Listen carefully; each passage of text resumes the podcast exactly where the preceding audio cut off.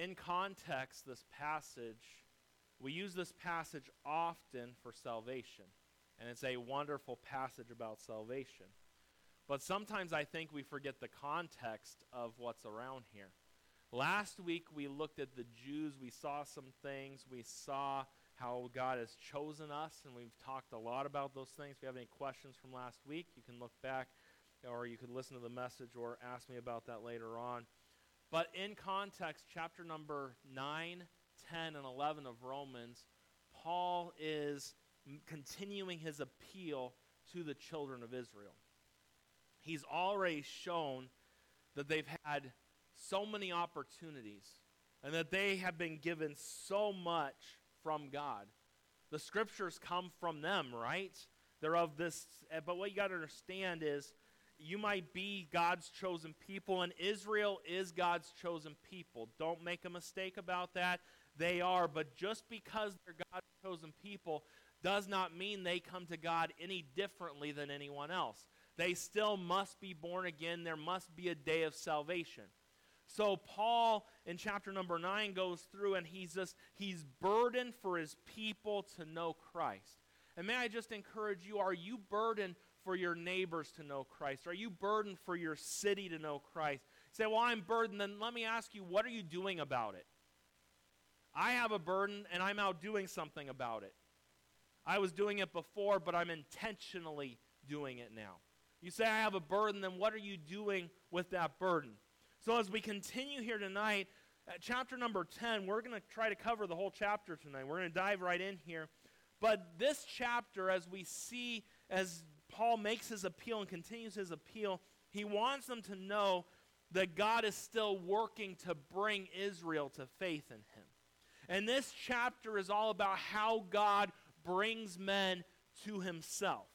And so in these verses, we're given a crystal clear picture of God's plan of salvation and what entails. What we will see is that salvation centers on Jesus Christ, just as Paul said and repeated over and over again. And one of the m- common misunderstandings in our day and age today is that man somehow cooperates with God in bringing about salvation. People believe they must be good to be accepted by God or do certain things to please God and earn his good favor, but nothing could be further from the truth. Salvation has nothing to do with, with what you and I did, is what Christ did on the cross, and then God calling us. And we talked about that last week, and if that's confusing to you, we could talk more about it later on. But you sh- show me a dead person that does anything. They don't. They can't. They're dead. Before salvation, we are dead in our trespasses and sins. A dead man can do nothing. You say, well, the day I got saved, I felt conviction. How many of you, when you got saved and you heard the scriptures, there was conviction in your heart? I hope everyone would say that because if there was no conviction and God not working, I would question some salvation tonight. Because what does Jesus make clear? That, that, the, that God draws us to him, correct? Yeah, he does. That's scripture. And what happens is when you get convicted, how can a dead man have conviction? A dead man can't. It's by grace through faith. They are gifts that God gives to us. So tonight, as we look at God's plan of salvation, we've said it over and over again salvation, you did nothing to get saved. Christ did everything. God called you, God chose you. And I'm not a Calvinist when I say that either. Let's dive in tonight and see where we get. Verse number one Brethren, my heart's desire and prayer to God for Israel is that they might be saved. For I bear them record that they have a zeal of God, and not according to knowledge, for they being ignorant of God's righteousness, and going about to establish their own righteousness, have not submitted themselves unto the righteousness of God. For Christ is the end of the law for righteousness to everyone that believeth. As we dive in tonight, we see number one, we see Jesus the Savior revealed. We see Jesus the Savior revealed. We see that Paul talks about his prayer, his burden for Israel is that they would get saved. Let me just remind you tonight, church, of a few things. We don't see Paul's burden for Israel was that they would vote Democrat or Republican. Whew, we could park on that one for a while tonight. It wasn't, what was his prayer? That they would be saved. What's your prayer for Chino tonight? What's your prayer for California? And I know California is a mess tonight. Man, our governor signed a bill that in large department stores now, they have to have gender neutral areas for children's toys. Yeah, he signed that into he signed that into law. So you're going to have to have displays in Target, Walmart, these stores that are gender neutral toys. No longer blues for boys and pink for girls. California is a mess. And there are many people who say, I can't wait to get out of California. I can't wait to reach people in California. I'm not going anywhere unless God calls me. And if He does, I pray it's to. Anyways, we'll leave that out of that tonight. We won't go any further down that thought, but God's called me here. This is where I'm ministering. You know what our governor needs tonight? I pray that he gets saved. Do you know what I pray? For the city of Los Angeles and Hollywood that people get saved. My prayer for Chino is that people would get saved. My prayer for America tonight is that people might know Christ and get saved. That's the burden we need tonight. That's what we need. As we have our fall festival this next week, our prayer should be that people might get saved, that they might come to a saving knowledge of Jesus Christ. We see this as Paul's burden. We see letter A, as we see Jesus the Savior revealed, we see letter A, the condition of Israel. Paul begins this chapter with a clear statement. He makes it known. He says that the Jews are lost in their sin and he wants them to be saved. Chapter 9, he said something similar. He said he was willing to be separated from God so that Israel could know the one true God. That's quite a burden. That's quite something that Paul had. And Paul was willing to give his life so that people would get saved. Think about that one. He wants them to know God and to be delivered from the wrath of God that hangs over them. And would to God that we would be similar. Do you realize the condition of your neighbor tonight? Do you realize the condition of that car next to you? Maybe the person in that car? If they don't know Christ, they are headed to hell tonight. Your neighbor, if they don't know Jesus Christ as their Savior, and I'm talking about Jesus Christ, there is salvation, none other. We talked about that this morning. If your neighbor does not believe in Jesus Christ, they are bound to hell, and the wrath of God abides on them tonight. Your family members that don't know Jesus Christ, if they don't know Christ tonight, they are bound to hell, and God's wrath is upon them at this moment. Are you burdened? Do you care tonight? And Paul starts out by talking about the condition tonight. You know, people around you tonight might seem healthy, they might seem well, but if they don't know Jesus Christ as their Savior, they could be cut off at any moment and in hell for all eternity. We see the condition of Israel. Letter B, we see the confusion of Israel. We see the confusion of Israel. The Jews, in their desire to please God by their works, totally miss the truth that God is pleased through faith alone. Hebrews 11, 6. But without faith, it is impossible to please him. For he that cometh to God must believe that he is, and that he is a rewarder of them that diligently seek him. So, what do, what do you need to please God? Faith. Now, let's, let's explain something real quick. Do you have faith in yourself? When you, you don't have faith, right? You're a dead man. You're a dead man walking. That's what we all are. You know, we see those movies and zombies and uh, and they're doing. That's literally what this world is like. This world, they're dead people walking around.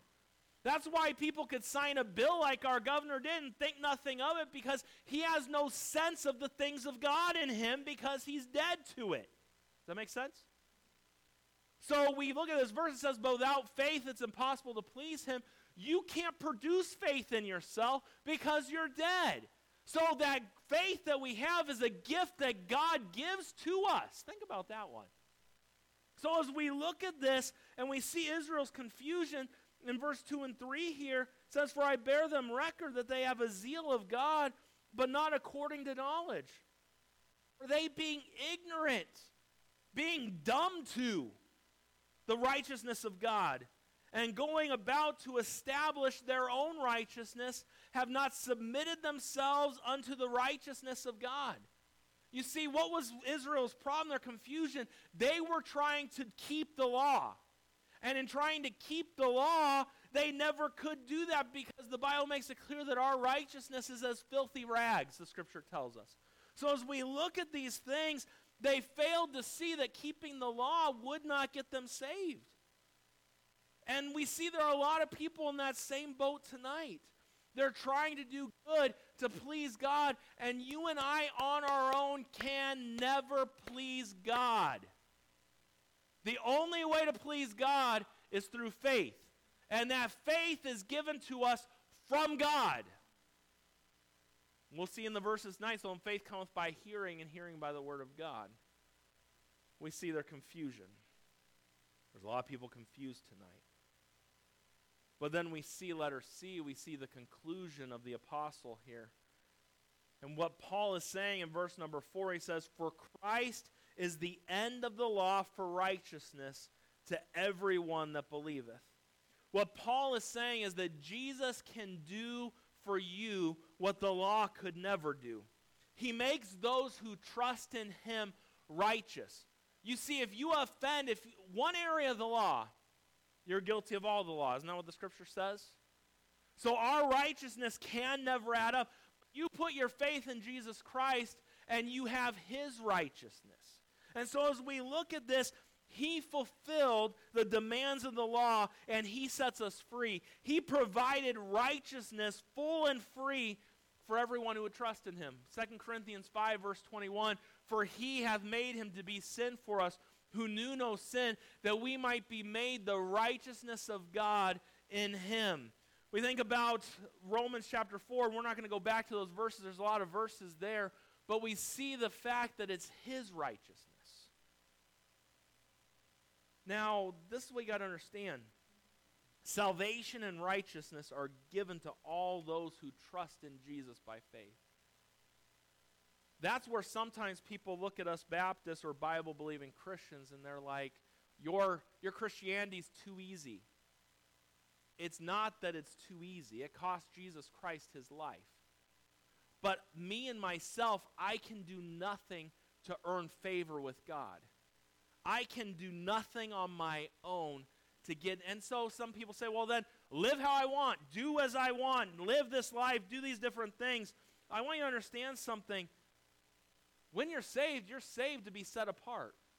You should be different than this world. You should not live like this world. We are called to be different. We are called to be followers, disciples of Jesus Christ, right? We talked about that last Sunday morning. We're supposed to have a desire for, we're to deny ourselves, we're to die to sin, and we're to follow Jesus Christ. That's what a disciple does.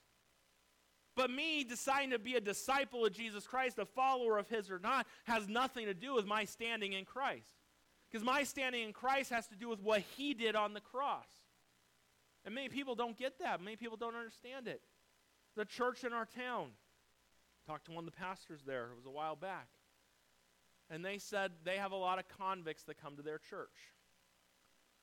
So doesn't every church have a lot of convicts or ones that could be very easy? But anyways, we'll leave that one alone right there. And they're like, if we preach a gospel that it's all about Christ and not about how they live, they're just going to turn back to their sin. A couple thoughts on that. First thing is, no one ever called a pastor or a church to be the Holy Spirit for everyone. You have a Holy Spirit that lives inside of you. It's not my job to make sure you do what's right. Because that would be a full time job. Just it's a full time job trying to keep myself doing what's right. Couldn't even imagine trying to keep John doing what's right. Debbie has a hard enough time with that all the time. I'm, I'm glad I don't have to worry about that. That's the Holy Spirit's job. I don't have to scare someone that they're going to lose their salvation to keep them straight with God. That's not my job. My job is to preach the Word of God, and it says that it's Christ and His righteousness. And that's what we're saved by, nothing else. So my salvation doesn't, doesn't you say, well, don't you want people to live for? Yes, I want people to live for God. Yes, I want them to do what's right. But that's not my job to figure out. And you will give an account to God someday. And some people just wait for that day, and we'll talk more about that maybe on another Sunday. Well, we see number one tonight, we see Jesus the Savior revealed. Number two, we see Jesus the Savior received.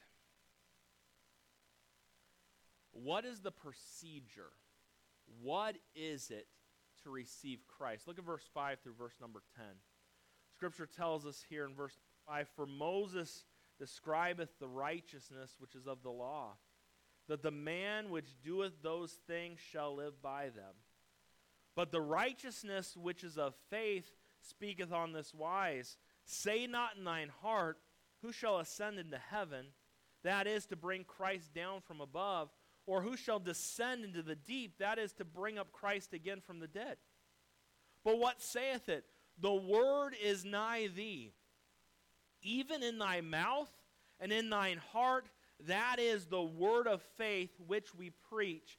That if thou shalt confess with thy mouth the Lord Jesus, and shalt believe in thine heart that God raised him from the dead, thou shalt be saved. For with the heart man believeth unto righteousness, and with the mouth confession is made unto salvation. We see letter A underneath Jesus the Savior receive. We see the procedure. What's the procedure? In these verses, Paul teaches us the true path to salvation. He shows us what won't work, and then he shows us what will work to save the soul of a man. We see number one, we see under the procedures that it is not found in keeping the law. Verse number five. Paul reminds us that the righteousness is possible through the law, but only if a person keeps all the law. So you could eh, you could be righteous tonight in the law if you kept the law entirely. How many of you and if you've done this, I'm going to sit down and let you preach tonight. I don't care who you are. Is there anyone who would say, Pastor, I have never violated God's law, never once? Would you raise your hand? I'm glad no one raised their hand because we would have problems if someone raised their hand. What does the Bible tell us in James 2, verse number 10? For whosoever shall keep the whole law and yet offend in one point, he is guilty of all. There's nothing, the, the law could make you righteous if you could keep it. Did you know there was one that did? His name's Jesus. You and I could never keep the whole law. So we see under the procedures here that it isn't found in keeping the law because we'll never keep all the law. Correct? Number two, we see it isn't found in signs. Six and seven it says, But the righteousness which is of faith speaketh on this wise Say not in thine heart, Who shall ascend into heaven? That is to bring Christ down from above. Or who shall descend into the deep? That is to bring up Christ again from the dead. Paul is quoting from the book of Deuteronomy there in verse 6 and 7. He's telling his readers that no one needs to look to heaven for signs or on earth for signs. Just as no one has to go to heaven to bring down the law, Jesus has already come from heaven. And just as no one has to search in the depths of the ocean, Jesus has come and made the way possible for us. And you got to understand, you might look at those verses and say those verses are confusing in verse 6 and 7. The emphasis seems to be on the thought that no personal effort is required. The seeker is not required to perform some sort of mystical um, scavenger hunt to find Jesus. He's already come, it's already laid out for you, and you have everything you need to know to get to salvation. So you see, it isn't found in the law, it isn't found in signs. Number three, it's found in simple surrender. Look at verse 8 through 10. But what saith it? The word is nigh thee, even in thy mouth, in thine heart. That is the word of faith which we preach. that if thou shalt confess with thy mouth the Lord Jesus, and shalt believe in thine heart that God raised him from the dead, thou shalt be saved. For with the heart man believeth unto righteousness, and with the mouth confession is made unto salvation. Paul tells the readers that their entrance into salvation is as close to them as their own mouths and their own heart. They have everything they need to get saved. Let me help you tonight. What do, does a person need to get saved? They need the scriptures that have been preached, verse number 8. They need a mouth and they need a heart. Was it the tin man that had no heart? He's out of luck. Poor guy. No, we know that as we look at this, there's three things everyone needs they need the word, they need a mouth, and they need a heart. Do you know what that tells me? That every person alive today could do it. They need the word, they need a mouth, and they need a heart. We'll dive a little deeper here this morning, or this evening, this morning. No, we're almost done with today. All they need to do is very simply do it God's way. That's what it comes down to. Let's examine real quickly the two processes that are needed. Because this is the thing eternity depends upon us coming to God His way. We see, um, I think, what's the next little point? It's a little letter A, right? We see the mouth. And what do we see about the mouth? The mouth is to confess the Lord Jesus. The word confess, the same word, you know, in John, 1 John chapter 1, verse number 9, if we confess our sins, he's faithful and just to forgive us our sins and to cleanse us from all unrighteousness. The word confess carries the idea of saying the same thing about. God wants a lost sinner to come to the place where they can say the same thing about Jesus Christ that the Father's already said about him. We saw this morning the Mount of Transfiguration. We saw Jesus for who he truly is.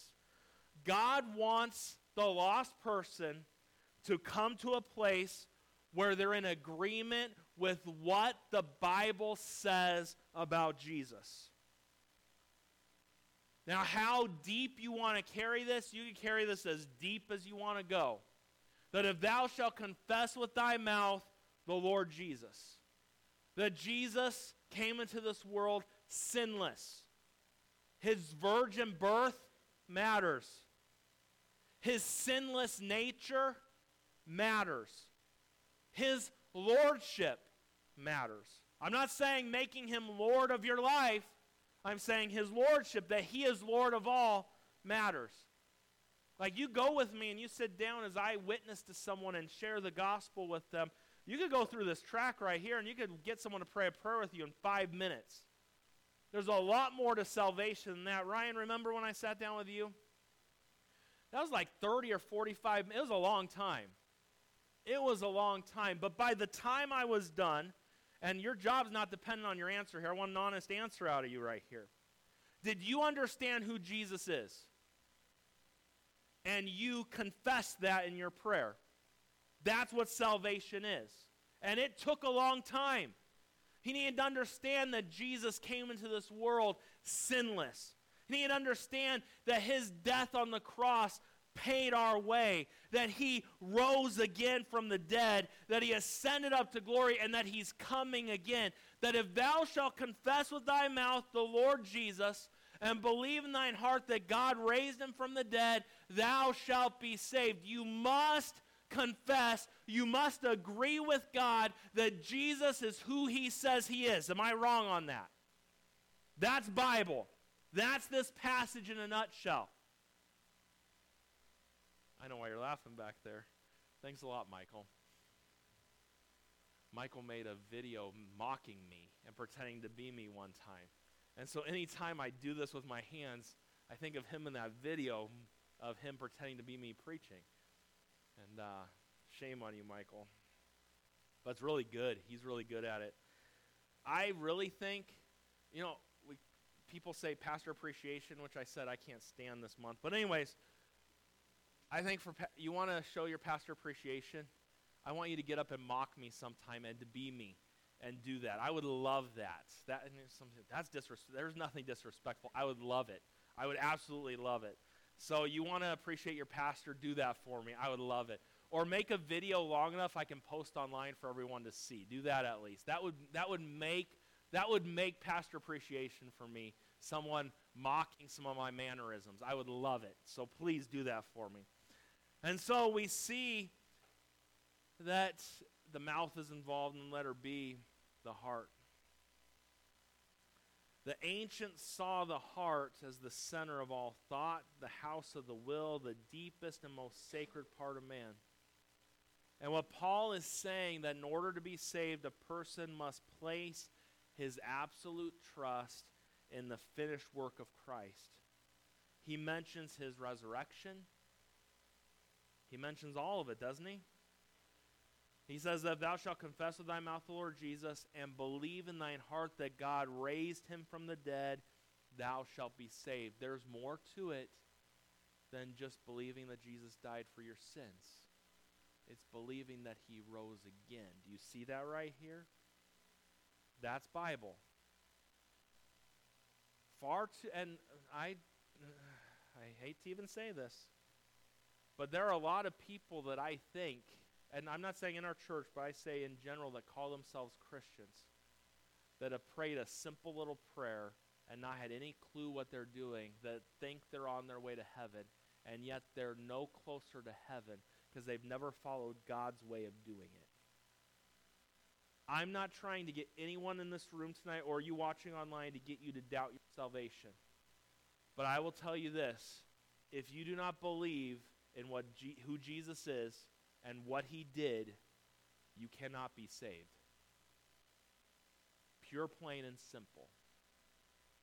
And that's why it's a desire of my heart to help teach Christians to make sure that we are good at sharing the full gospel with those that we talk to. I've seen too many in the college I went to and other places that if you can just get people to understand four quick points and get them to pray a prayer, that magically you can raise your hand in church that you had five people saved this last week, and that's baloney. There's more to it than that. But you also don't want to overcomplicate it because the gospel's simple. But the gospel is you confess with your mouth the Lord Jesus and believe in thine heart that God raised him from the dead. What does it say? Thou shalt be saved. It's not a maybe, it's not a possible, you're saved. Pure, plain, and simple. We see here, we see the procedure. It's with the mouth and with the heart from the scriptures. Those are the three instruments. We see the promise. Next, letter B. The promises. Verse 11 says, For the scripture saith, Whosoever believeth on him shall not be ashamed. Look at awesome. For there is no difference between the Jew and the Greek, for the same Lord over all is rich unto all that call upon him. Hey, the same way that a Gentile gets saved is the same way a Jew gets saved. There's no difference. God's no respecter of persons. It's the same for all. And verse 13 says, For whosoever shall call upon the name of the Lord shall be saved. We're just going to run through these real quick because we're running out of time. Under the promises here, we see, and not everyone moved up to the first four rows, so I don't feel bad about going till seven. So, when we come to faith the right way, God's way, we're given some promises. The first one, letter A underneath, or number one, is assurance. Assurance. You do it God's way, you can know for sure that you're saved. Number two, acceptance. It lets us know that God doesn't play favorites. Yeah, the Jews might be God's chosen people, but we as Gentiles can get saved just like a Jew can tonight. And number three, we see amnesty. We see we're reminded in verse 13 Whosoever shall call upon the name of the Lord shall be saved. Not your terms, not your way, but his way.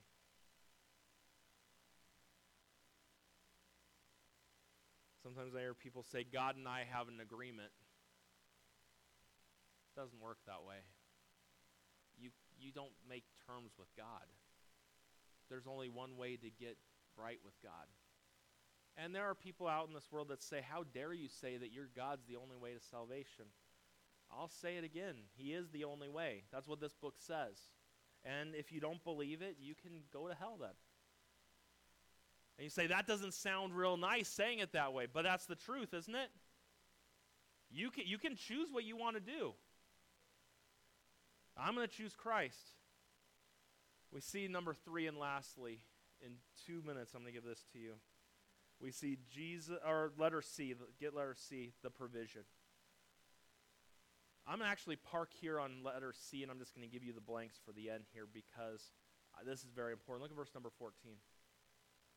How shall they call on him in whom they have not believed? And how shall they believe in him of whom they have not? And how shall they hear without a preacher? And how shall they preach except they be sent, as is written, Beautiful are the feet of them that preach the gospel of peace and bring glad tidings of good things. How is this, and the word preacher there is the same word as messenger. How is this world going to hear if we don't go? That's what it says. How? They won't.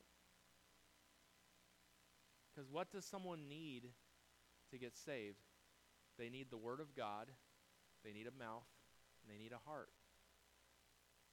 The average lost person is not going to open up the Word of God and see it.